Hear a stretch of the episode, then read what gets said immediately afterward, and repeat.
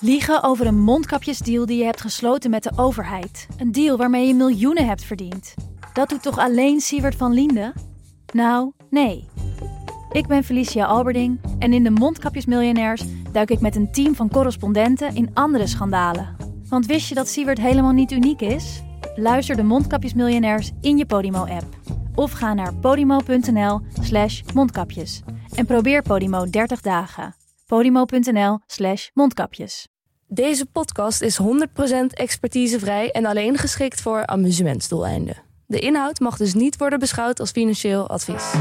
Dit is Jong Beleggen, de podcast. Ik ben Milou. En ik ben Pim. In deze aflevering weer eens tijd voor een industrie-special. En we hebben het deze keer over de wereld van digitale veiligheid. Ja, een van de meest interessante en snelst groeiende industrieën van deze tijd. Ja, en daarvoor schakelen wij de expertise in van de bekendste cybersecurity-expert van Nederland, Ronald Prins. Ja, de oprichter van Fox IT en Hunt en Hackett. We hebben het over voorkomen van hackaanvallen, maar ook juist over de detectie daarvan. En ja, wat je als belegger kan met al die bedrijven die werkzaam zijn in deze groeimarkt. Laten we snel beginnen. Ja.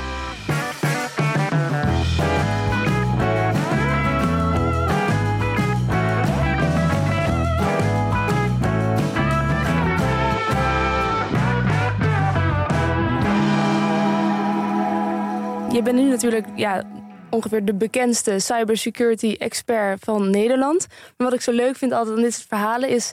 het begint heel vaak thuis bij de computer van vader. Wat was nou die aantrekkingskracht van die computer? Weet je dat nog? Nou ja, ja het, was, wel een magisch apparaat. En ik, voor mij kwam dat een beetje in de eerste helft van de tachtige jaren voorbij. Mijn vader zat al heel erg in die computerwereld die er toen eigenlijk ook net uh, ging ontstaan. Dat was omdat hij uh, het gokken op de paardenraces op de renbanen organiseerde. Op Duindicht en Groningen en Hilversum en zo. Mhm. En had hij een computer in een hele grote bus staan en die moest er rondrijden. Nou ja, en, en daar was hij altijd al mee bezig. Dus toen had hij voor mij al heel snel een VIC-20 gekocht. Zo'n heel uh, simpel computertje, als dat zullen we nu vinden.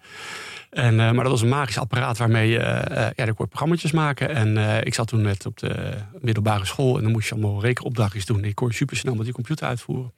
Dus dat was wel heel leuk om te ontdekken. Maar mijn vader merkte ook wel dat ik wat meer tijd in mijn computer stopte dan in mijn school. Ja. Dus de, de, cijfers die gingen niet zo goed. Dus had hij een, een fysiek slot gemaakt.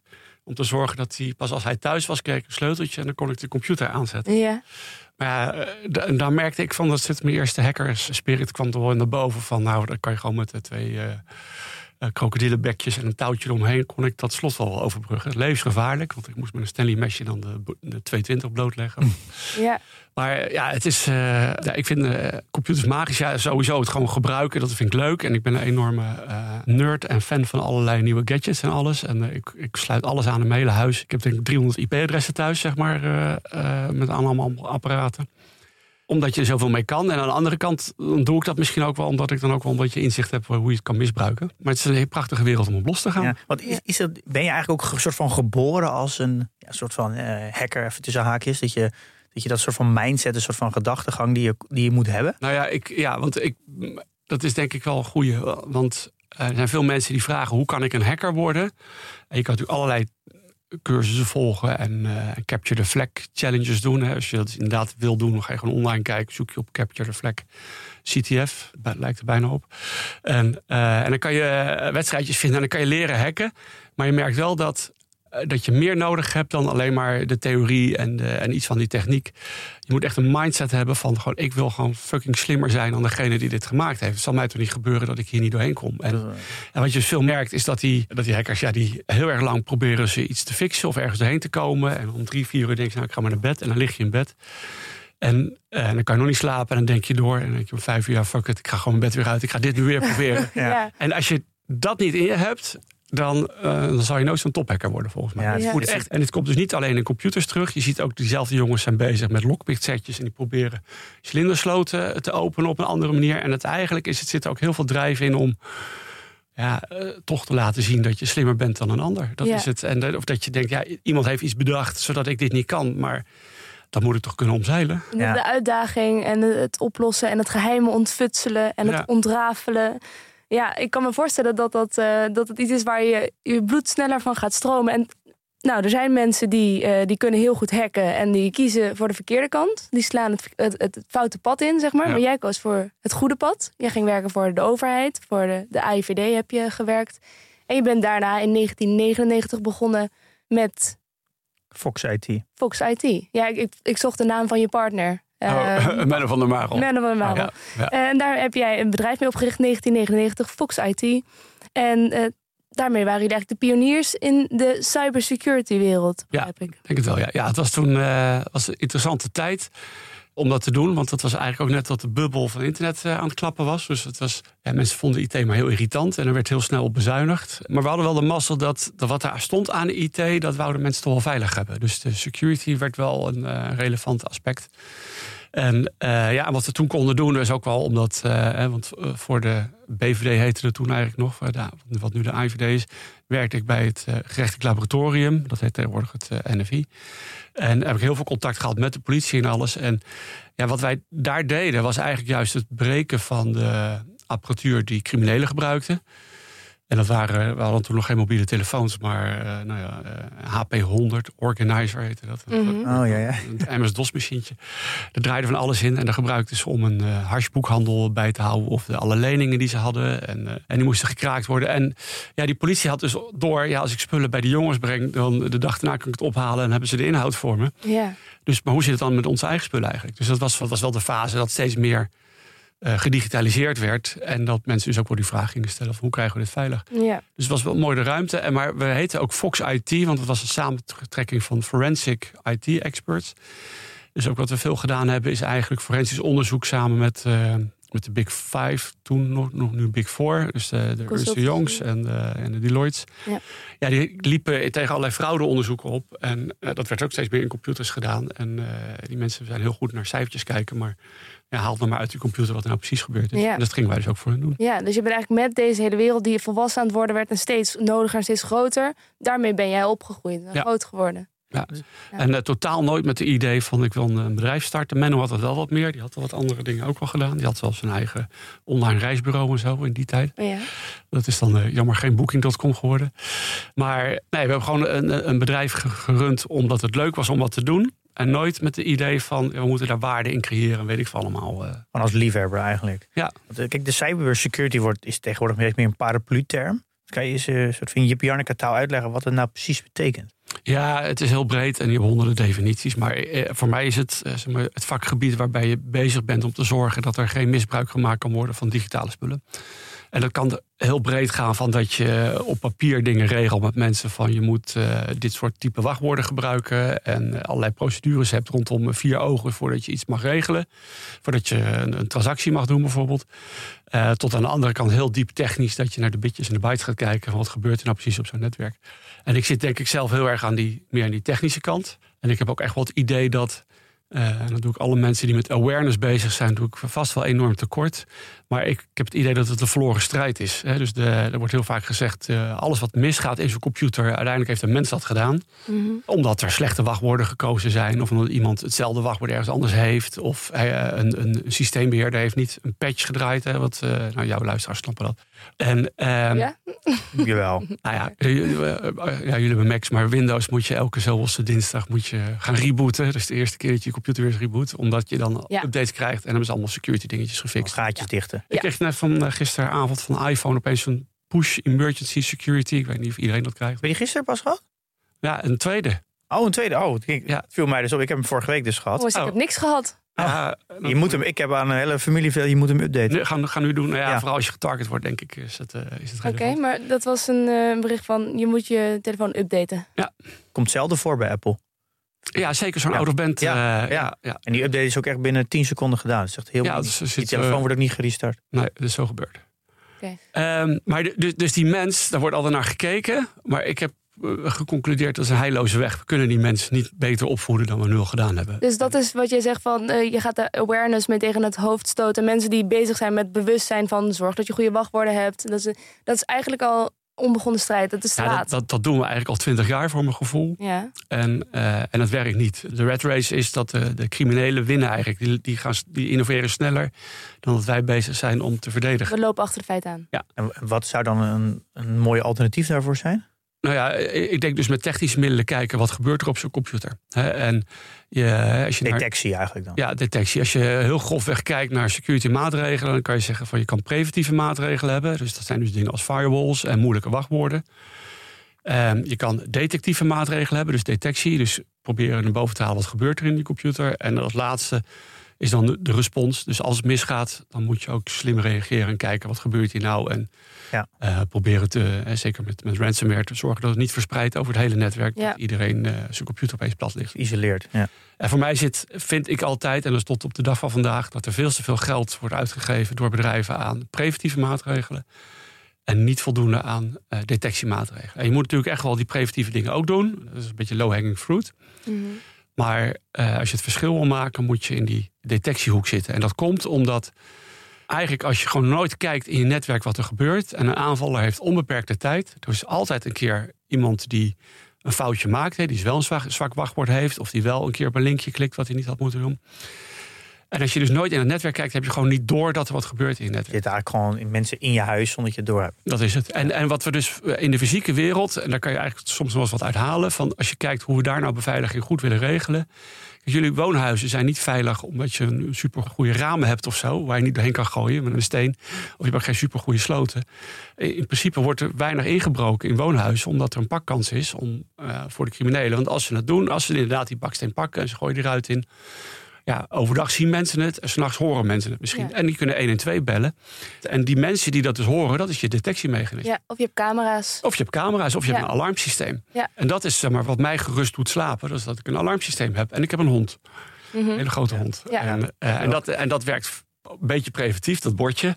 Die slaat sowieso aan. Die slaat aan en die reageert ook. Ja. En, uh, Maar je gaat met preventie nooit het hele risico uitbannen dat er een keer iemand nee. binnenkomt, omdat we achter de feiten aanlopen en criminelen gewoon best wel slim zijn. Ja, maar is preventie niet over het algemeen en awareness gewoon veel goedkoper, veel makkelijker heel te implementeren? makkelijk. Want detectie, daar kom je in een hele specifieke expertise terecht. Ja, en, ja, want inderdaad, preventie is vaak... ik koop gewoon nog een firewall, die zet ik neer, die zet ik aan. Er komt even een IT-jongen langs, die installeert het. Die zegt, nou, het is allemaal goed. En uh, deze vinkjes, als dat groen is, dan, dan doet hij het hoor. Mm -hmm. Nou ja, dat is, maar een firewall laat alleen maar mails door en, en browserverkeer. En daar komt ook die hacker gewoon doorheen. Dus die firewall ja. heeft niet heel veel nut, zeg maar. Maar ja, dat detecteren, dat is een kunst. En wat je nu wel ziet, is dat wel meer organisaties dat doorhebben. Dat dat waardevol is. Dus dan krijg je ook oplossingen die op jouw laptop gezet worden. Dat is een moderne antivirussoftware. Ja. ja, en die software die kijkt een beetje mee wat draait er nou op jouw computer. Maar als je dat weer alleen technologisch doet, ja, dan verzand je in de false positives. Dus allemaal alerts die naar boven komen over dat er uh, rare dingen op je computer gebeuren. Ja. Je hebt er echt wel menskracht achter nodig. Alhoewel dat nu wel een klein beetje aan het schuiven is, omdat AI ons gaat helpen. Wat is uiteindelijk toch? Yeah. Dat is ook wel een vraag die ik eigenlijk wat later wilde stellen. Maar nu we er toch over beginnen, is dat eigenlijk een goede uh, cybersecurity is eigenlijk meer detectie. Ik kan dus eigenlijk gewoon niet gedaan worden zonder machine learning. Daar zit uiteindelijk toch de grootste winst om met je. Omdat ja. je krijgt zo'n hoeveelheid aan data. Bijvoorbeeld CrowdStrike, dat is een uh, bedrijf uh, die in cybersecurity doet, ja. waar ik ook positie in heb. De CEO heeft verteld dat ze dus meer aan data binnenkrijgen per dag dan er tweets zijn in het hele jaar. Ja. En het doel is, de truc is eigenlijk om in die grote datastroom met machine learning om te kijken of ze daar een filter in kunnen doen en ja. daar kunnen detecteren. De vraag is wel of dat de beste strategie is, hoor. Ik moet zeggen, wij, uh, mijn huidige bedrijf, Hunt Hackett, wij, wij hebben ook een strategie van geef ons maar al je data en wij halen er wel uit of de hackers zijn. Maar je moet ook oppassen dat je niet te grote hooibergen maakt, waardoor die naald moeilijk uh, te vinden is. Het is soms ook gewoon vrij simpel door te analyseren wat voor soort verkeer zie ik nou s'nachts op een, zeg maar, een ouderwets netwerk, niet in de cloud. Maar wat, wat voor verkeer zie ik over de touwtjes lopen? Dat kan je allemaal best wel uit de switches halen. En heel veel organisaties hebben s'nachts een backup om drie uur. Nou, dan zie je even een piek. Ja. En die stopt om vier uur weer. En dat is het. En voor de rest is het vrij rustig. En als je opeens wel verkeer ziet midden in de nacht. Ja. ja dan is iets waar je op kan triggeren. Dan heb je niet echt heel veel data voor nodig. Dan moet je gewoon... Dus afwijken in afwijkend patroon. Afwijkend Ja. patronen. En dan moet je wel uh, detectie engines voor hebben. En die moet je misschien ook alweer tweaken per... Ja, vanuit ons Ja. perspectief per klant die we aan het monitoren zijn. Dus je hebt ook een inleerperiode van dat je weet wat is eigenlijk de soort footprint, wat, wat hoort hier. Ja. En wat is dan de afwijking? Daar, dat is waar we op gaan Ja. reageren. Maar dat is wat natuurlijk machine learning heel goed kan doen. Want wat ik een beetje heel Ja, klopt. is dat ze dus eigenlijk in eerste instantie heel veel data moeten verzamelen. Dus eh, ze verkopen heel veel modules. Ja. Dus de grote kostenpost zit hem vooral in het opstart met een klant. Heel veel data verzamelen, zodat je een soort van een, een, een nulmeting kan doen. En daarop kan je dus een soort van pattern recognition doen. Ja. En, dan ga je dus, eh, en daar kan je er meerdere modules op plakken. Die dan eh, ja, weer een bepaalde specifiek dingetje doen.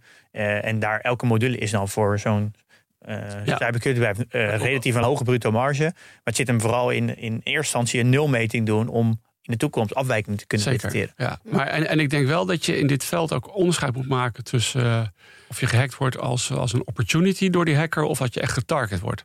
En voor de meeste mensen is het, hè, dat is net als met woninginbraken. Er zijn niet heel veel inbraken waarbij de inbreker al weet ik moet in dat huis per se zijn. En meestal lopen ze gewoon langs en zien ze ergens een raam openstaan. Dan gaan ze daar naar binnen. Ik denk dat dan die, die, die, de, de basale strategie kan werken met een hacker die gewoon een beetje aan het rondscannen is. Waar kan ik naar binnen? Als ze per se bij je naar binnen willen, dan gaan ze ook onderzoeken wat gebruik jij aan detectie. Mhm. En als hij weet wat voor een detectie er is, dan weet hij ook hoe hij onder de radar kan blijven. Ja, ja oké. ja. En dat is een beetje meer de wereld waar ik zit. Hè. Uiteindelijk je kan een hele piramide bouwen van, van complexiteit. Van hoe goed je of bovenin zit, zeg maar, de, de meest waardevolle targets. Dan moet je ook je meest je best voor doen om die te beveiligen. En onderin zitten maar, alle consumenten. Eh, jouw iPhone. En, ehm, nou ja, en, en da- daar kan je dus met basale dingen kom je al een heel eind. Maar bovenin wordt het steeds moeilijker. En ik vind dat vakgebied bovenin. Ja, ik Ja. kan bijvoorbeeld denk ik. ASML, die is, dat is de laatste tijd veel in het nieuws geweest Ja. dat er mogelijk wat informatie gestolen is. Dat is natuurlijk een mooi voorbeeld van een bedrijf dat een, ja, een- een heel vaak getarget wordt. Ja. En wat je daar dus ook ziet, is dat omdat het getarget wordt, zou het zomaar kunnen dat daar het land, wat eh, vaak statelijke actoren, dus een, een inlichtingendienst van een ander land die probeert naar binnen te komen, dat ze het niet alleen proberen via de digitale weg naar binnen te komen, maar dat ze ook humint inzetten. Dus eh, personen, eh, dus iemand vanuit dat land die gaat daar werken. En die krijgt van binnenuit toegang tot allerlei systemen. En neemt dus een USB-stickje mee om Ja. data op te zetten. En, en dat is dus als je te simpel kijkt naar dit probleem, dan ben je heel erg geneigd om alleen maar naar, naar die afwijkingen te kijken, die normaal door hackers van buitenaf veroorzaakt worden. Maar iemand die al credentials heeft, die gewoon mag inloggen, die dus niks stout doet in feite, Mhm. is een stuk moeilijker om van te zien dat hij opeens een hele folder tree aan het kopiëren Ja. is, wat hij normaal niet doet, wat dat niet bij zijn werk Dat maakt natuurlijk het, eh, het vak natuurlijk wel heel leuk. Want je, je moet constant eh, andere kanten belichten. Dus, Ja, het is, het is een verschrikkelijk eh, leuk werk. En, eh, maar ik merk wel dus dat, het, dat die, die, die aanvallers echt steeds, steeds slimmer worden. En, eh, en steeds breder ook zoeken hoe ze dus uiteindelijk een pad naar binnen weten Ja, te vinden. de Want er valt, dus de belangen zijn zo verschrikkelijk groot. ja. Kan je ons eens meenemen, want je bent in 99 begonnen met eh, Fox IT. En dat is dus even 24 jaar later. Hoe kan je ons meenemen in die 24 jaar? Wat is er allemaal veranderd? Hoe is het een beetje begonnen en waar zitten we nu? Ja, nou ja, de hele grote stappen is inderdaad van in het begin deden we helemaal niks. Dan was het gewoon een computer en er zat een wachtwoord op. Maar ja, dan zat er altijd bijvoorbeeld nog een, eh, voor de systeembeheerder, die had altijd nog een, een super wachtwoord waar die altijd, dat was handig, want die kon die ook mee inloggen. Maar dat, op een gegeven moment stond het gewoon in de manuals wat een default wachtwoord is. Dat zie je nu nog soms wel met een, als je een wifi-router koopt. nou ja, maar eh, als je dat dan wist, dan kon je daarmee binnenkomen. Ja. Ja, of het was Field Agent en zo. En, eh, Ja. eh, bij Cisco, of nee, bij Fax was dat. Maar goed, maar, eh, dus, dus dat zag je er. Ehm, ja, er werd heel veel opgebouwd aan IT door, door hobbyisten. Die gewoon mensen die zelf de eerste computers mee naar binnen namen en dat zelf maar aansloten. En uiteindelijk zijn dat dan de IT-bedrijven geworden die dat dan gingen opbouwen. Maar dat vind ik ook wel een interessant aspect, is dat. Eh, en dat is allicht wel ten positieve aan het veranderen hoor. Maar dat IT'ers niet per se de beste security mensen zijn. Want een, een, een, iemand die gewoon een netwerk in de lucht wil houden. Die wil het zo vriendelijk mogelijk maken voor zijn medewerkers die er werken. Ja. Die wil bijvoorbeeld de two-factor voorkomen. Eh, dat, is, eh, ja, dat vinden mensen lastig. Ja, we zijn, ik vind, we zijn er nul aan gewend volgens mij. En heel veel moeite is het niet om even een QR-codetje te scannen of Nee. zes cijfertjes in te typen. Het geeft mij altijd wel een prettig gevoel eigenlijk dat ik het moet Ja.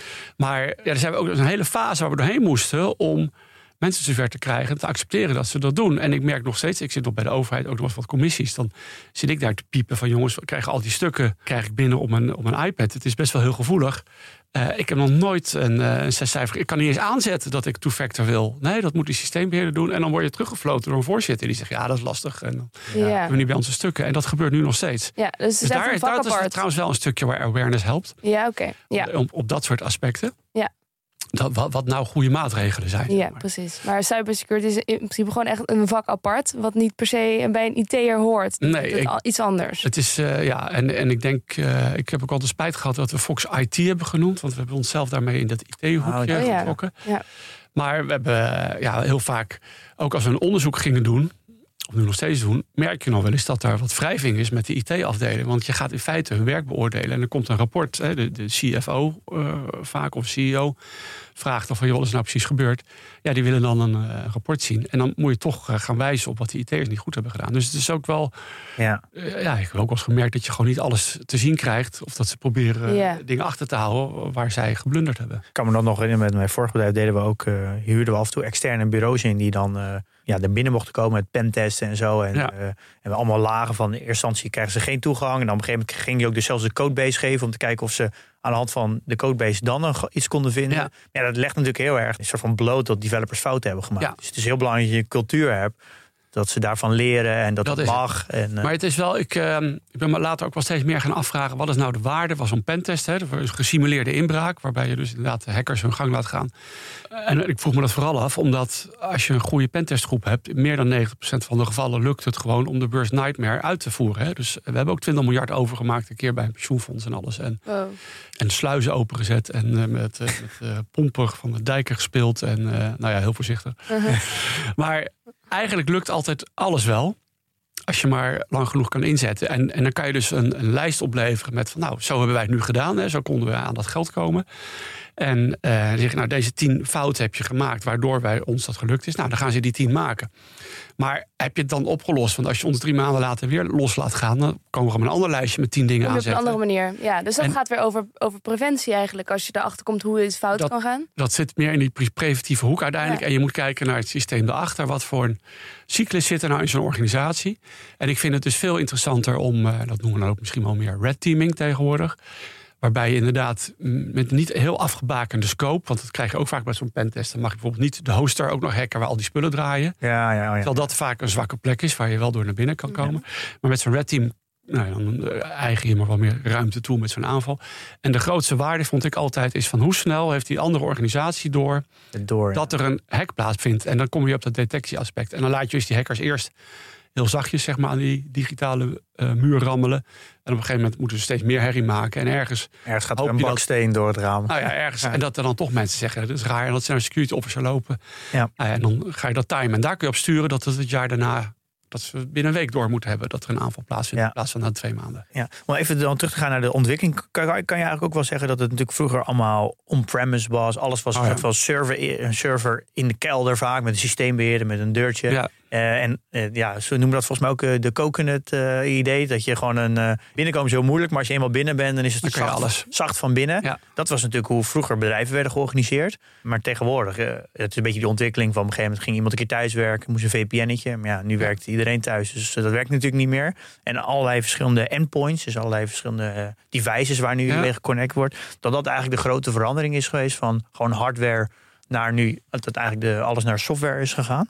Ja, en dat, en dat het in de cloud zit en dat, je- dat je Ja. geen touwtjes meer in je eigen bedrijf hebt. Ik had het net over kijken op die touwtjes wat er gebeurt. Die heb je niet meer. Want dat zit nu in de cloud en daar heb je dan weer virtuele touwtjes eventueel waar je naar kan kijken. Ja, dat is zeker een grote verandering. En ik vind het wel interessant, want heel veel, eh, nou, bijvoorbeeld de traditionele organisaties, zoals advocatenkantoren, die hebben altijd heel lang gezegd: nee, het is allemaal zo gevoelig, dat kan echt niet in de cloud. Wij, wij doen dat zelf wel. Ja. En dan hebben ze een of andere systeembeheerder eh, van 68 die dat eh, in de gaten moet houden. En voor hun was dat, dat voelde veel veiliger. Wat jij zegt, die kokosnoot dan. Of van ja, het staat hier, ik kan de computer zien. Of ik loop Ja. altijd langs die serverruimte. Ja. Maar totaal niet het idee hebben van de, dat, dat het eigenlijk heel erg laagdrempelig was naar binnen te gaan. En ga je in de cloud, dan heb je al heel veel waarde uiteindelijk van wat die cloud provider jou ook aan security biedt. Want, Ja. En die zetten er echt zoveel mensen op. Eh, die snappen ook wel dat eh, in die grote concurrentiestrijd... dat security is een aspect wat meespeelt. En als elke keer blijkt dat je bij de ene cloud provider... makkelijker binnenkomt bij de ander... dan, eh, ja, dan Het is gewoon echt. lopen ze achter. Ja. Ja, dat is natuurlijk uh, funest voor je branding, natuurlijk, Precies. je positionering. Ja. Dus het, het gevoel van veiligheid wat je hebt als je weet van ik zit op deze kokosnoot, ik kan zien wie er naar binnen gaan. Dat is eigenlijk een beetje een vals gevoel van veiligheid, want het is niet per se onveiliger om het in een cloud te doen. Zeker niet. Ik denk dat voor veel organisaties het veel veiliger is als het wel in de cloud Ja. brengen. En dan ook met serieuze partijen eromheen die dat voor hun beheren. In plaats van dat je het zelf probeert met eigen systeembeheerders. Ja. Met banken liepen we vroeger bijvoorbeeld heel veel rond. Dat doen we nu helemaal niks meer aan. Die zijn groot genoeg bijvoorbeeld om het wel zelfs zelf in huis te doen. Alhoewel zij ook wel van de externe partijen gebruik maken natuurlijk.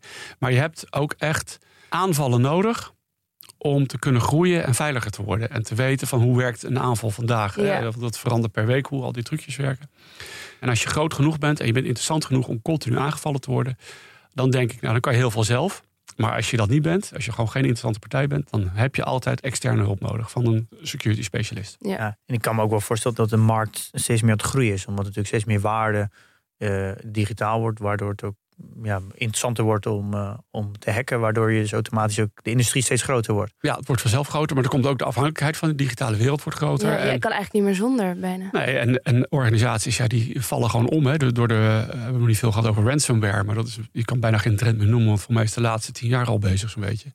Waarbij organisaties eigenlijk soms vrij eenvoudig... gewoon met de rug tegen de muur gezet wordt. Door ze te, te gijzelen op een digitale manier en dan af te persen. Ja, recent K- KNVB natuurlijk. Ja, KNVB. De universiteit in Nederland die ook... Ja, maar je hoort, eh, ik denk dat je echt het topje van de ijsberg hoort uiteindelijk. Want dat zijn de, of het zijn publieke organisaties zoals universiteiten en gemeentes. Die hebben een beleid van wij moeten open zijn. Of het zijn de organisaties die, waardoor je het gelijk op straat merkt. Ik weet nog toen als bedrijf Bakker had eh, last van ransomware. Ja? Maar die leverde de kaas aan alle Albert Heijns. Dus het was niet door staken dat er lege schapen, schappen waren. Maar eh was door een ransomware aanval. Ja, en dan moet er Ja. moet wel iemand met de billen bloot van mij zijn gepakt. Maar het is, ik denk dat je gewoon een keer 50 kan doen. Een keer het aantal van wat er aan ransomware aanvallen plaatsvindt. Ja. Het hangt wel een beetje soort van schaamte nog kan me een beetje omheen. Hè? Ja. Nou ja, zeker. Ik, had, ik zat bij LastPass, Ja? die wachtwoordenbeheerder. En, en toen was, er- kwam er opeens, stond ergens van dat ze misschien gehackt waren... en dat al je wachtwoorden, dacht maar nou Ja. lekker dan. Dan denk je dat je het veilig gedaan hebt. En Ja. ook bij iemand die dus precies weet hoe dat werkt, zou je zeggen. En dan waren ze gehackt. Nou, en ik zit nog steeds bij LastPass. Ja, Ik maak me er toch minder druk om. ja. En, dat is, en dat is denk ik de- het voordeel als je snapt wat erachter gebeurt. Want wat LastPass doet, ze hebben jouw wachtwoorden niet. Die zijn allemaal netjes versleuteld met die hele lange wachtwoord... wat jij als het goed is zelf hebt. Nou, wat ze misschien een keer gepikt hebben, is die blob. Dat is het, dat grote eh, datapakket waar al jouw versleutelde wachtwoorden in zitten. Als ze jouw lange wachtwoord niet hebben, ja, dan kunnen ze er ook niks mee. Dat, is dus een RSA-encryptie, is dat? Dat is in ieder geval, eh, dat zal er RSA in zitten, maar het is in ieder geval asymmetrische encryptie. Dat duurt, eh, duurt het eh, een miljard jaar of zo voordat we dat met de Ja, zolang we geen kwantumcomputers Ja. hebben, gaat het goed. Ja. Ja. Maar oh ja, nou ja, de quantumcomputers zijn ook nog niet zo ver. Want er, Nee, je moet, dat we weten. 400 cubes of zo hebben ze nu toch? Bij IBM. Oh, je ik- moet naar een miljoen cubes om dat te kunnen kraken of Ja. zo? Als, Maar- wat is een quantumcomputer precies? Ja, is een computer die nou, op een andere manier kan rekenen dan, dan jouw MacBook, Ja. wat nu staat. En sommige berekeningen kan die echt super, super veel sneller dan andere berekeningen. En een van de dingen wat dus in de cryptografie eh, toegepast wordt, is het eh, ja, werken met twee hele grote priemgetallen en die vermenigvuldig je. En dan krijg je eh een heel groot getal. Dat is makkelijk, dat vermenigvuldigen. Maar dan weer vinden van dat grote getal wat die twee losse waren, dat is heel moeilijk. Maar een quantumcomputer kan dat wel heel snel. En als je dat kan, dan heb je ergens aangekraakt. En dan kan je dus eh, snel naar binnen fietsen ergens. Jij gaat er helemaal van stralen. Ja, bij. ik vind, ik vind het, ik ben eigenlijk cryptograaf. Dus ik vind die, vind? Ja. Ook een heel mooi ding van kla- eh, quantumcomputers is toch dat je de natuur kan simuleren. Dat is toch een beetje de grote promise, toch? Nou ja, Van, eh, ja, van- omdat het wat fussier is dan. Weet je, dan dat normaal atomen ook op hele manieren, op rare manieren reageren. en Dat quantumcomputer dat simuleren. Ja, je kan dus uiteindelijk is het dus ook, heeft het toepassingen ook in, eh, door, door DNA-onderzoekers. Voor hun is het ook echt ideaal om heel snel te experimenteren. Wat voor eiwitjes kunnen we allemaal maken? Wat zijn goede eiwitten, wat niet? En het heeft dus heel veel waarde. Maar wat je net zei van. Ze hebben nog niet van die grote quantumcomputers. Ja, daar ben ik dus angstig voor. Omdat eh, China bijvoorbeeld, dat is publiek, heeft een budget van 200 miljard om in kwantumtechnologie te stoppen. Wij doen er 50 miljoen per jaar in in Nederland in. Dus dat, eh, nou ja, dat is alleen maar Nederland. Maar ik heb elke keer gemerkt dat in die cryptografische hoek... dat de inlichtingendiensten verder zijn dan de academische hoek. Ja. En wat wij dus nu zien, waar Google en IBM mee bezig zijn aan de buitenkant... dat hoeft niet te betekenen dat er niet ergens een kelder in China is... of bij de NSA in Amerika, Ja, waar zij al lang zo'n ding hebben staan... en dat ze in staat zijn. Nou, wat ik dus daarover gelezen heb, is dat er geen fysieke geen limitaties zijn met quantumcomputer. Dat het nu, dus eigenlijk ook gewoon wetenschappelijk dus ook geen limitaties zijn. Dus, dus en eigenlijk de, de wil van de mens bepaalt eigenlijk waar, waar, waar het gaat eindigen. Dus dan weet je natuurlijk dat dit gewoon gaat lukken. De vraag is natuurlijk alleen. Ja, ik weet niet, de mensen die aan werken, daar- daarvan zeggen er ook wel eh, toch wel een aantal van. Misschien gaat het eigenlijk nooit lukken hoor. Om een eh, serieuze te maken waar een hoop qubits in eh, stabiel kan houden. En alles. Mhm. Dus, Nou, het is een heel interessant onderwerp. Om, de kans is te groot dat het gaat gebeuren. En daarom vind ik dat we daar veel sneller mee aan de slag moeten om ons te weren en kwantumproof algoritmes moeten gaan gebruiken. Het even voor de luisteraars, dat namelijk als, als dit namelijk uh, uh, RSA-encryptie is een beetje de meest algemene encryptie die overal wordt gebruikt. Ja. En die is eigenlijk niet te hacken met een gewone computer, met gewone bytes. Ja. Maar met quantumcomputer zou dat dus wel kunnen. En dat betekent dus eigenlijk de manier hoe wij nu alles encrypten, Ja. eh, gewoon die, die gewoon lek is. Dan is het slotje van jouw browser is waardeloos. eh, Ja, dus eigenlijk degene die als eerste dit zou kunnen met een quantumcomputer, die is natuurlijk, die heeft letterlijk de sleutel van alles. Ja, En en, eh, daar zit en- natuurlijk en die de angst in. Ja, en, en, en, eh, nou ja, het wordt wel eens vergeleken met nucleaire krachten. Dus als je dit kan, dan heb je, kan je gewoon het heel, de rest van de wereld overnemen. Eh, dit is veel meer waard. en dit zou zelfs wel eens kunnen betekenen dat je zelfs de kernraketten kan aansturen. Want die worden ook allicht weer beschermd met eh Ja. asymmetrische algoritmes. Ja, ja. Nou, lekker Ja.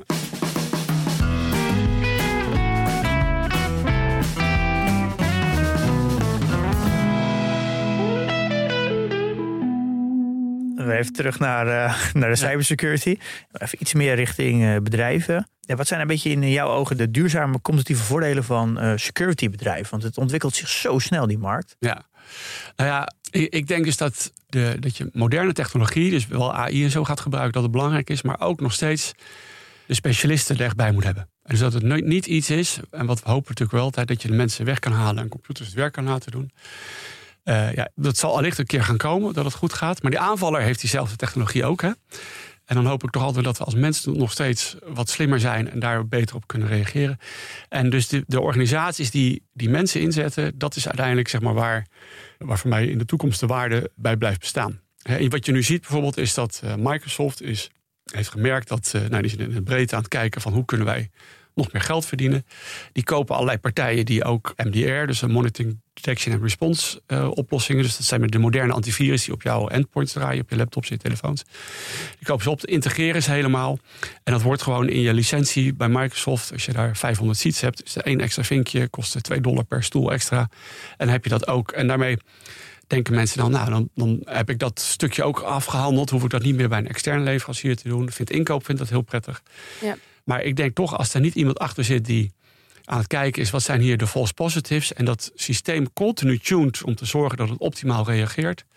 Ja, dan heb je schijnveiligheid gekocht. Dan is dat Ja. vinkje niks waard. Moet diegene dan in dienst zijn bij dat bedrijf zelf? Nee hoor, dat kan je ook uit, uitbesteden, denk ik. Oh, En ik denk dus niet dat je het zelf kan, hè, omdat te weinig organisaties voldoende worden aangevallen, waardoor het interessant genoeg is om voor, weet je, je moet eigenlijk weer hackers inhuren, om die slimme hackers bij jou in dienst Ja. te hebben. Die willen ook alleen maar werken op die plekken waar hard gevochten wordt. Dat vinden zij juist leuk.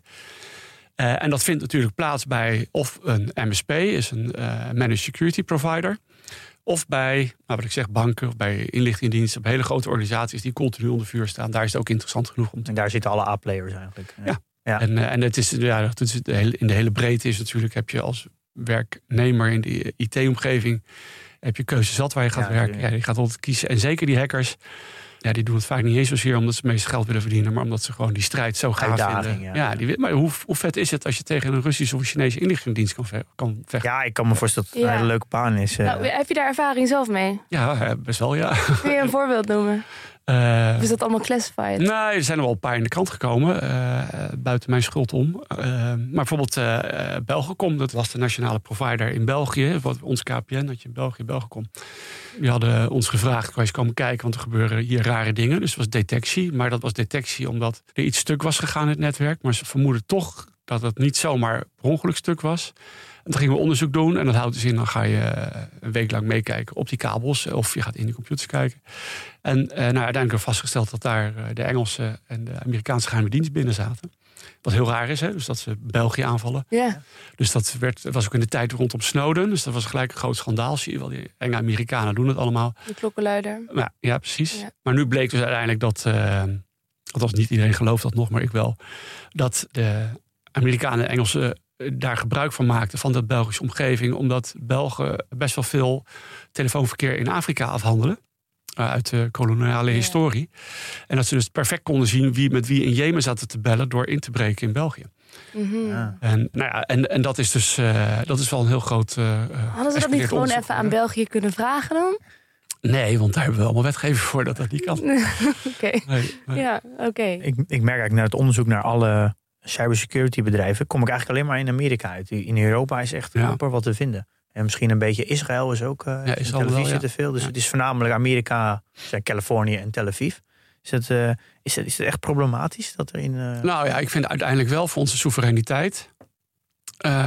zou ik toch heel graag zien dat we wat meer zelf kunnen doen in Europa. En ik had gehoopt dat na de COVID-periode, en daar hebben we gemerkt dat we zelfs niet meer paracetamol zelf produceren in Europa, dat je aan India erom moet vragen. En voor de ventilators, de, de beademingsapparatuur, die de mhm. Philips nog wel maakt. Maar in Amerika moesten we bij Trump smeken. Wil je ons er ook 60 sturen? Dat we dan uiteindelijk daardoor wel uh, de ogen geopend hadden. Van joh, we hebben in Europa eigenlijk van alles uitgevonden, maar we produceren hier niks meer. En, en rondom de IT staan we natuurlijk helemaal ver achter in Europa. En uh, ja, die zit altijd in Amerika. En ik, ik zeg altijd van, we gaan niet onze eigen Microsoft of Apple ooit nog een keer in Europa krijgen. Maar je zou wel, en dat, heeft, is de strategie van Israël nadrukkelijk kunnen zeggen van nou, laten we dan wel al die apparatuur gebruiken, maar laten we onszelf wel beschermen met eigen Europese security technologie. En ja, dat zou de EU een keer uh, goed in gang moeten zetten. En er zijn wel allerlei stimuleringsfondsen om Europese bedrijven te helpen. Maar toch, en daar heb ik nooit goed geanalyseerd, en ik weet het antwoord ook niet, uh, lukt het toch niet om in Europa serieus cybersecurity bedrijven te zien. Ja, je hebt ESET en je hebt F-Secure. Dat zijn wat grotere, uh, komen een beetje uit die antivirushoek. Maar Fox IT was wel echt, of is nog steeds een indrukwekkend bedrijf. Ze hebben voor NASA hebben jullie gewerkt, voor de Nederlandse overheid, voor grote consultancybureaus. Ja, maar je ziet dat wij heel erg toch een soort boutique firm waren. En niet een hele grote techspeler. Dus we, uh, dat heb ik ook gemerkt. We hebben wel geprobeerd zelf eigen technologie te maken. Maar ik heb ook wel geleerd van ja, en dat doen de Amerikanen wel, dat als je voor elke 10 developers die je hebt, moet je 90% marketing en sales eromheen zetten om dat spul uh, breed in de markt te krijgen. En Amerikanen die snappen dat spelletje veel beter. Die gooien er zo verschrikkelijk veel geld tegenaan. Dat developen, ja, eigenlijk loopt daar de marketing met de PowerPoints. Die verkoopt al spullen die de developers nog moeten maken. Ja, die verkoopt de roadmap voor over drie jaar. Ja, en dat, en dat doen wij. Dus ja, ik kan dat niet. Ik ga niet onzin zitten verkopen. Ik wil het gewoon gezien hebben. Het moet werken. Eerst een, wat, wat proof of concept bij klanten gedraaid hebben. En dat pas in de markt zetten. Mhm. Ja, Amerikanen pakken dat anders aan. Ja. ja. Want uiteindelijk, je zegt dat je met Foxy de meer een boutique was. Is het dan het, uiteindelijk maakt jullie dus heel veel gebruik van Amerikaanse softwarebedrijven die jullie dan softwarematig implementeren, denk ik. En dan misschien als dan consultant daaromheen uh, het beheer nou, of zo. Of bij, nou, bij Fox was het altijd nog wel heel erg... Maar goed, ik ben er nu al een tijdje weg. Hè, in 2017 weggegaan. Daar was heel erg eigen technologie. Dat probeerde het wel zelf te doen. Maar dat, we verkochten niet de technologie, maar we gebruikten het. Ja. En bij Hunt Hackett hebben we gezegd van nou, de markt is nu veel verder. Er is heel veel mooie technologie. Er zijn ook allerlei API's beschikbaar, zodat je het aan elkaar kan knopen. En uh, je kan het in, in een XOR hangen. Ja, ik weet niet hoeveel. Maar dat is een soort, nou ja, een soort supermeldkamer waar je al die dingetjes weer kan managen, al die technologie. En ja, dat kan je prima aan elkaar plakken. En heb je nog maar een heel klein groepje eigen technologie nodig om dat goed aan elkaar te hangen. En, en ik vind het vooral waardevol om die eigen technologie in die detection engines bijvoorbeeld te stoppen. Dus je, je gebruikt dit allemaal als collectors om data te verzamelen en om procesjes te kunnen stoppen op een laptop of in quarantaine te kunnen zetten. Maar uh, de echte analyse, dat is wel iets wat je zelf gewoon prima in huis kan bouwen. En dat is ook niet de technologie die je verkoopt aan klanten, maar we verkopen een service. Ja, inderdaad. Ja, je maakt gebruik van Amerikaanse technologie, ja. Uh, software, en dan bied je zelf de service aan om daar wat mee te doen. Precies. Ja, ja. wat is het? Omdat het natuurlijk vaak allemaal API-based nu is is natuurlijk. Wat is API-based? Ja, dus je heel makkelijk een softwarepakket kan afnemen, eh, vaak op licentiebasis. Die plug je in. En, maar daar is natuurlijk een soort van de switching cost is natuurlijk heel laag. Want je kan heel makkelijk als een uh, partij zich niet meer uh, verder ontwikkelt, dan ga je naar. Hang je er wat anders onder. Ga je naar een andere partij en neem je daar licentie af. Dus een soort van, Alleen uh, richting de klant is dat wel lastig. Want wat wij dan. we hebben klanten en die hebben dan 5000 seats. Dus dan kopen wij licenties in. Maar die licentiemodellen zijn altijd anders van die leveranciers. Dus dit voorbeeld wat je nu noemt, we hebben wel eens gedacht, dan halen we dit eruit, zetten we een ander voor terug. Maar die werkt opeens op basis van hoeveelheid data in plaats van het aantal mensen wat er ergens bij een klant werkt. Ja. Ja, en, dat, en dat is nu ook wat ik gemerkt heb. Ik vind het fijn dat wij nu juist allemaal technologie gebruiken waarbij je flat fee, dus onbeperkt hoeveel data in kan zetten. Terwijl heel veel andere partijen, zoals Plunk, heb ik ook wel eens tegengekomen. Ja. je betaalt je helemaal schil aan alle data die je erheen wil gooien. En dat is, vind ik heel slecht, want het is een negatieve incentive op. Uh, Je gaat dus keuzes maken. Nou, dit hoef ik toch maar niet te zien, want dit kost weer zoveel geld. Ja, is terwijl misschien juist net daar uh, het probleem kan zijn. Ja, precies. En, en ik vind het ook onzin, want de data kost helemaal geen geld meer. Om nee, dus op pay what you use is natuurlijk het model dat je makkelijk instapt, want je gebruikt op het begin misschien nog niet zoveel. Precies, maar je gaat de rekening betalen als je hard groeit. Dat is een beetje wat Amazon natuurlijk ook doet. En, Azure natuurlijk. Ja. eh, zijn er wat bedrijven waar je wat over zou kunnen vertellen die, die bepaalde dingen doen? Dus bijvoorbeeld, je noemde Plunk, is natuurlijk meer data. Ik denk een hele bekende is natuurlijk eh, Palo Alto Networks, denk Ja. ik. Dat een hele... Ja, maar die ken ik dan eigenlijk weer vooral van de, van de, van de firewall-wereld. En die zijn dan nu gemigreerd naar dat ze mooie cloud plugins hebben. Dus dat je daar meekijken wat er allemaal gebeurt in jouw software die je daar draait. En dan hebben ze allerlei hoeks, zodat je de data, de transacties eventueel die in, jouw, in je eigen software plaatsvindt, dat je dat aan hun kan geven en dat dat geanalyseerd wordt. En daar moet je dan use cases in programmeren. Dus dan moet je eigenlijk van tevoren al bedenken, dit zou verkeerd, verk- verkeerd kunnen zijn. En Ja. dan moet je van tevoren over nadenken en dan gooi je erin. En ja, dat vind ik een pad, daar geloof ik ook niet zo heel erg in. Want Palo Alto wordt een beetje gezien als een legacy bedrijf. Want je ziet een beetje, als ik, Ja. hoe ik het dan zou zien, is dat je het in drie blokken kunnen opdelen. Je hebt een beetje de legacy bedrijven. Die zijn dus al, bestaan denk ik al 20 jaar, 50 jaar. Dus de Palo Alto en bijvoorbeeld ook de Cisco en de Ja. Microsoft, die doen het al heel lang. En dan krijg je de, in één keer naar de cloud toe. En dan krijg je echt allemaal in één keer heel veel nieuwe partijen. Ik denk, Ja. nou, die lijst is echt oneindig lang. En dan krijg je C-Scaler en... eh of Fortinet was ook een van de legacy ja. volgens mij.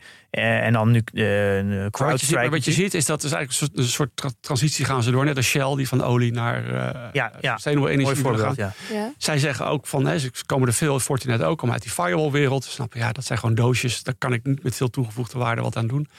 Dus die zijn zich helemaal om gaan vormen. Ook vaak doordat ze eh, andere partijen gekocht hebben. Naar bedrijven die eh, ja, de, de modernere vorm van security aanbieden. Maar eigenlijk gewoon nog steeds hetzelfde naampje hebben. En daarnaast, want je noemde ook Microsoft in dat rijtje. En Cisco, ja, dat zijn eigenlijk geen security partijen. Eh, Cisco is een netwerkbedrijf. Die maakt, maakt de routers en de switches. Die knopen alles aan elkaar. En Microsoft is natuurlijk het OS. Eh, Waar heel veel op draait. Maar die hebben wel gemerkt. Ja, er gaat best wel veel geld die security wereld in. Dus laten wij daar dan ook maar Ja. eh, producten tegenaan gaan plakken. En, eh, en, en ik merk, en dat, ja, dat vind ik natuurlijk lastig, omdat ik aan de andere kant sta, dat klanten dat juist heel fijn vinden. Want ja, ze hebben altijd al een deal met Cisco. En ze Ja, hebben al een deal met Microsoft. dak. Ja. De inkoop is er blij mee. Inkoop, en inkoop is zo machtig, merk ik. Soms machtiger dan een security officer. Hè. Dat is, ik, heb wel, ik vind het heel fijn als een security officer dus niet onder ergens onder IT hangt, maar rechtstreeks onder een CFO. Dat is de moderne Ja. bedrijven die het goed doen met security. Dat je invloed hebt op het budget wat je krijgt. Ja, en ook wel eh, die CFO die maakt de hele dag risicoafwegingen. En als nu je IT plat gaat, dat kan dat gewoon voorbestaan voor je bedrijf. Ja, dat is wel een makkelijke brengen. case te maken om budget los te En die snapt dus veel beter van, ja, tuurlijk moeten we. En dat uiteindelijk is het vaak peanuts nog steeds wat erheen moet. En als je het ergens onder IT wegstopt, ja, dan wordt het toch weer gestopt in iets eh, leukere, leukere nou ja, gadgets voor de gebruikers of Ja. zo. Ja, ik snap. Ik snap In ja. plaats van dat het naar security Want gaat. het is natuurlijk eigenlijk gewoon een kostenpost natuurlijk. Want, het is, het is want ja. eh, als je natuurlijk je, je netwerk twee dagen plat legt en je kan geen omzet genereren. Ja, nou, reken maar uit. eh CFO weet wel hoeveel, dat- wat dat gaat kosten. Is zeker, ja. Ja, die wil, het is eigenlijk gewoon een verzekering natuurlijk. Ja, dat is het. Dat is het. En dat zie je dus ook wel. Dat is interessant in die markt. Hier in Nederland is een securitybedrijf AI is zelfs een verzekeraar geworden. Dus die, Hmm. eh, in plaats van dat je een abonnement hebt dat ze je beveiligen, betaal je verzekeringspremie. En zij zeggen, wij, eh, wij helpen je wel. Ja, als het fout gaat, dan Ja. helpen we je bedrijf op de been te houden. Maar ze En willen je- dat dan wel weer voor MKB-bedrijven. Ja. Dus het is, daar concurreert het bijvoorbeeld zelf totaal niet mee, want dat is een hele andere markt. Ja. En de switch die dus gemaakt is, net zoals bij Shell, dat ze naar natuurlijke eh, bronnen van energie moeten, min- minder naar fossiel, is van dat het heel erg op voorkomen gericht was en nu meer naar het detecteren. Dat is Nou, daar. Ja, dat, net op een moderne ja, op, zich, manier. op zich wel. Ze hebben allemaal wel door van we moeten wat meer doen dan alleen maar die preventieve maatregelen. Ja. En dan zie je wel, maar het zijn nog steeds technologiebedrijven die heel goed zijn in een, ja, wat ik maar plat zeg, een doosje maken en een eh stickertje eromheen en dat leveren.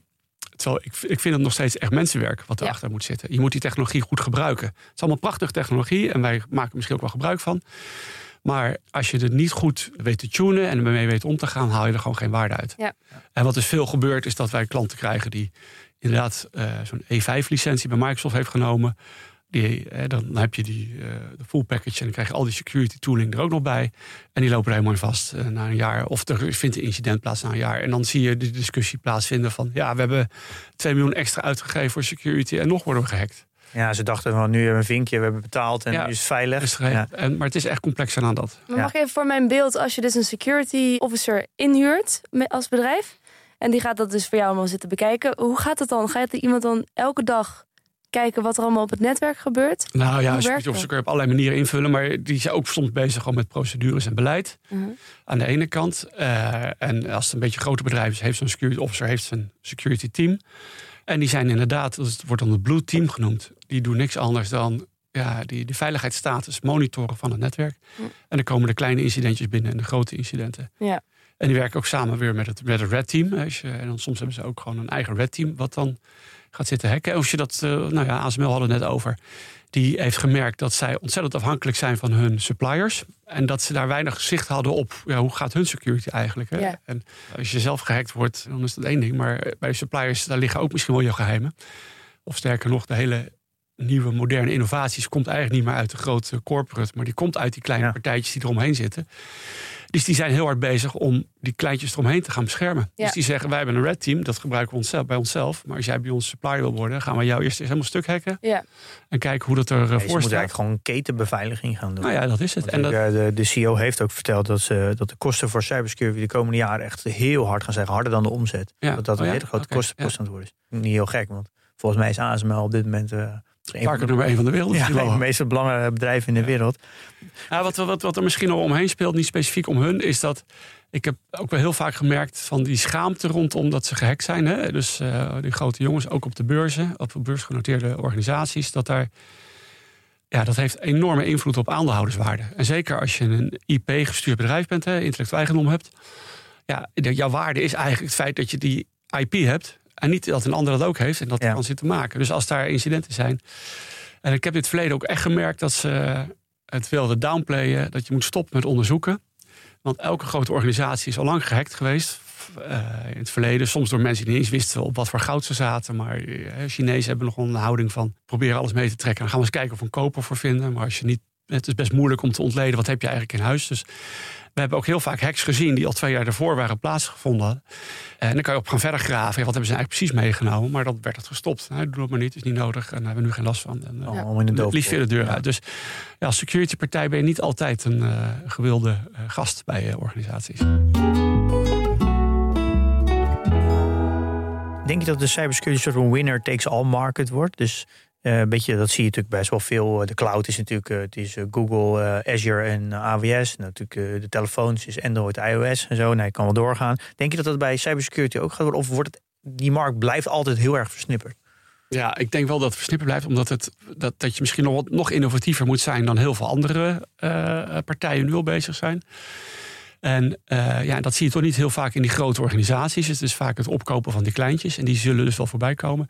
En ik denk omdat het niet, cybersecurity is gewoon niet alleen technologie. Het is heel veel hackerwerk eromheen. Je hebt die jongetjes nodig, meisjes, wat tussen 20 en de 30 die helemaal los kunnen gaan op zijn toetsenbord. En Dus Ja. creativiteit. dus die, ja, dat is het. Want is- het criminelen zijn ook kunst. creatief. Het is echt een kunst. Ja. En dat is, nou ja, met AI kun je ook hele mooie kunst maken. Maar, ja, dus ergens, ik vind dat zelf heel spannend en ik vind het fascinerend om de komende jaren te zien hoeveel AI nou daadwerkelijk die rol van die mens kan gaan overnemen. Maar wat ik al zei, de aanvaller heeft ook eh, die AI-technologie achter zich. Ja. En dan hoop ik nog steeds dat de mens is die dat eh, het verschil kan maken.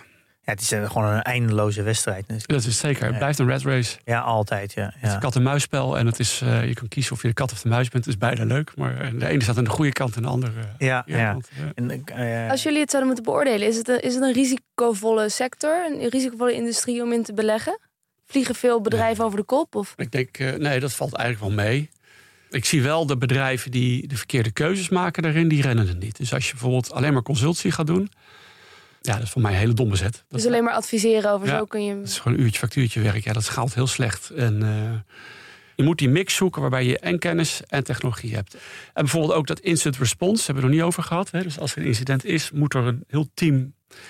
Ja, vroeger was het echt een busje met allerlei hardware. Reed je dan naar een klant om daar onderzoek te gaan doen. Tegenwoordig kunnen we dat gewoon allemaal online deployen. En dan doen we onderzoek gewoon eh, op afstand. Omdat het vroeger nog in de kokosnoot zat. Ja. En nu... En nu zit alles toch verbonden. En, Ja. eh, en er is mooie technologie voor.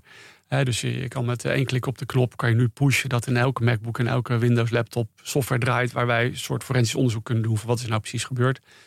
Ja, ik denk dat dat is eh, heel erg key. Als je daar goed in blijft, dat is een, in ieder geval een mechanisme voor bedrijven om nieuwe klanten te vinden. Ja. En om alert te blijven op hoe werken de nieuwe hackers. En je ziet ook veel partijen die maken die keuze. Want het is heel lastig. Want je moet een groepje van uh, tien hele goede hackers op de bank hebben zitten. Wachten op incident. Dat is niet ja. de meest ideale handel. Maar je kan wel weer 500 euro per uur vragen dan uh, als ze op pad kunnen. Dus dat, uh, nou, dat, is het, middelt een beetje ja. Is, is dat eigenlijk niet het, vanuit een business perspectief meer het partnermodel? Dat je dus een, een beetje wat Microsoft natuurlijk eigenlijk ook doet waarom ze zo groot zijn, is het, ze, hebben, ze maken zelf de software, maar er is een netwerk over de hele wereld die um, ja, consultants, partners, die dat software implementeren en onderhouden. Ja, maar als je, als je dat in die sfeer blijft doen, zoals je nu zeg maar een, een office-omgeving uitrolt bij je klant en met, met je partner. En denkt van ja, dus zo ga ik mijn security ook regelen. Dan gaat het niet goed met je security. dus, en, ik ben, en ik merk dus dat Microsoft inderdaad met die partnermodellen bezig is. En dus ja, die partners gaan ook die vinkjes verkopen van security. Ja, je moet wel van uh, echt tophackers in huis hebben, vind Of een paar, paar goede hackers op zijn minst in huis hebben. om ook daadwerkelijk toegevoegde waarde te kunnen leveren dan. En dat is echt een hele andere dienstverlening dan het opzetten van een IT-omgeving. Wat, ja. wat je natuurlijk normaal Je denkt dat zo'n partner nooit een, eh, een, omgeving kan creëren waar hackers ook in dienst gaan omdat het gewoon niet uitdagend genoeg is. Het is niet spannend meer dan. Nee, er zijn te weinig hackers eigenlijk om dit te kunnen. Wat er vroeger ook met developers was, met tegenwoordig heb je je hebt wel heel, genoeg developers die dat ook wel willen doen. Want je hebt ook, misschien is dat een goed voorbeeld, ja. Ja, dus dat, je kan wel zeggen dat misschien over tijd dit misschien wel gaat gebeuren, omdat er steeds meer hackers zijn. Dus ook uh, D en E-players. Uh. Ja, nou ja, als er maar dat gevoel ontstaat bij die IT-organisaties of die, de huidige uh, partnerbedrijven, dat dit echt een kunst is en dat je daar dus ook kunstenaars voor in dienst moet gaan nemen. Ja dan kom je eigenlijk op het punt, developers zijn er tegenwoordig heel veel, maar dat komt omdat daar gewoon heel veel opleidingen ook voor zijn. Het is in de hele wereld wel erkend dat dit heel hard nodig is. Er wordt heel veel in geïnvesteerd in opleidingen. Maar ja, een hackersopleiding bestaat niet. Wel, bestaan ook wel hoor. Ja, die zijn. Ja, ja. ja. Nou ja, en dat is of dan ja, echt hackers. Je, je, kan nu een master in cybersecurity krijgen en zo. Daar komen ook wel hackers technieken voorbij. Ik merk trouwens wel vaak dat dat mensen zijn die meer aan die minder technische kant, maar meer aan die procedurele kant eh, gaan zitten, of aan de organisatiekant. Maar eh, ja, ik merk, eh, en dat vind ik heel fascinerend, dat je kan iemand al tien jaar lang in dienst hebben. Die was toen op zijn twintigste was hij een tophacker en dan werkt hij bij je. En dan komt opeens een 18-jarig pikje solliciteren. En die is gewoon, die hack die jongen van 30 eruit. Ja, ja maar dat is, vind ik met developers ook hoor. Als je, dit is gewoon, je bent zo snel een soort van obsolet geworden. Ja. Als, je in, als je halfweg 30 bent, dan ben je eigenlijk al gewoon... Uh... Dan is het over. Want zou jij zeggen ook dat je in jouw jeugd uh, het meest hebt, of het snelst ook hebt geleerd? Want ik weet dat jij politiescanners op een gegeven moment wisten ontcijferen. Dat ze daar ook versleutelde berichten naar elkaar stuurden. En dat je ging uitzoeken van wat zeggen ze nou eigenlijk precies.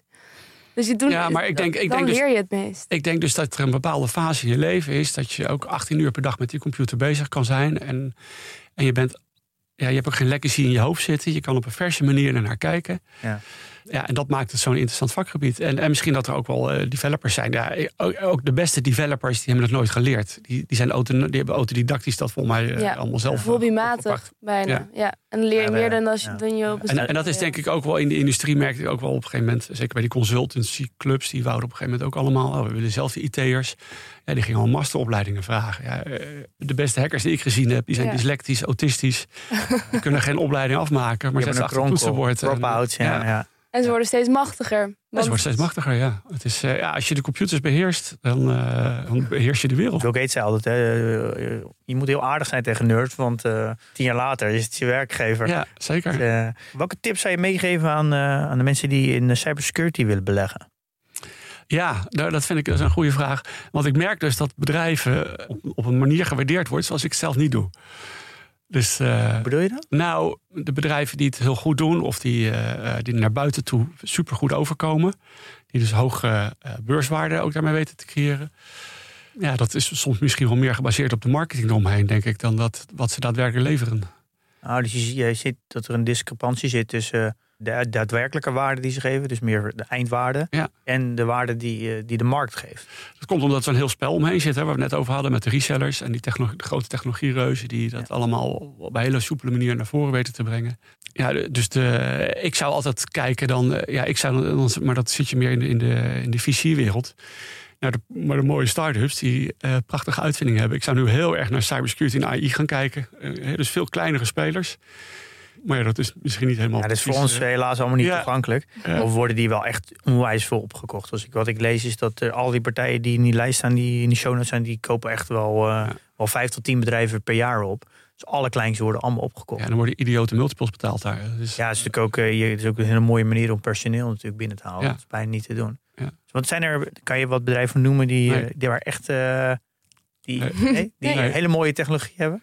Nee, nou ja, ehm, probeer op eentje te komen. Die heb ik dan tien jaar geleden gespot. Ik denk, ah, oh, Dark Trace was dat. Supergoed eh, wat die eh, jongens deden. Die zijn voor mij net overgenomen. Ja? Had ik daar nou maar ingestapt. Ik vind het zo leuk dat ze hebben vaak een beetje van die illustere namen. Zoals dus Ja. Dark Trace, maar ook Hunt en Hackett. Ja, het hackers terug laten komen is leuk. En het hunten, ja, het zoeken naar die hackers. Want dat is het. wilden we heel graag naar voren laten komen. Dat het echt een, eh, een art is. Ja. En, eh, en dat het dus niet technologie is wat je koopt. Mensenwerk. Nou, bedankt Ronald Prins. Ik wou dat ik hacker was, zou ik bijna zeggen. Nou, ik denk als je heel jong bent en je wil op. En je, Dan gaat het vanzelf. Je moet, je moet het, het moet ik denk dat dit een komen. roeping en Je moet een je moet ook een beetje Ja. het sociale leven op, op- aan de kant willen schuiven. Ja. 16, 17 bent en gewoon willen hacken. Ja, maar dat sociale leven heb je wel terug. Want je hebt een gezin, een vrouw. Jullie gaan binnenkort op wereldreis met een zeilboot. Zeker, ja. Ja, nou, dat, dat zit wel goed. Met Starlink. Met Starlink, dat Ja. is ja, dat netwerk van Elon Musk. Dat je toch nog een beetje kan internetten. Ja, ik wil niet offline zijn, maar ik heb ook een mailtje gehad van Elon. Althans, zo zeg ik het altijd, maar dat is gewoon van Starlink. Van dat ze gezien hebben dat ik... Ik heb een, eh, een eh, subscription, dat je, een roaming subscription. En dan mag je op land. Maar ze detecteren, ze detecteren dus dat je, dat je midden op de, op de Middellandse Zee ook van hun data gebruik gemaakt hebt. Ja. En dan willen ze er extra geld voor vragen. Oké. Maar nou, nou denk Oh. ik, ja, dan moet ik toch eens even kijken of we dat... Ja, die 20 dollar boeit niet. Maar kan ik dat toch niet omzeilen? ja, of dat het kan? ik denk dat het je wel gaat lukken. Ja, om blijven doorgaan, dan gaat hij misschien echt wel een keer mailen. Ja, dat zou ik kunnen. Ja, ja, op Twitter is die natuurlijk ook heel erg toegankelijk. Ja, heel toegankelijk. Hè? Ja. ja, dankjewel eh, dat je hier eh, eh, langs wilde komen. Ik heb hier wel heel erg genoten. Oké. Ik ook. En rest mij nog één ding om jullie toe te wensen, jongens. Investeer in je kennis en beleg met beleid.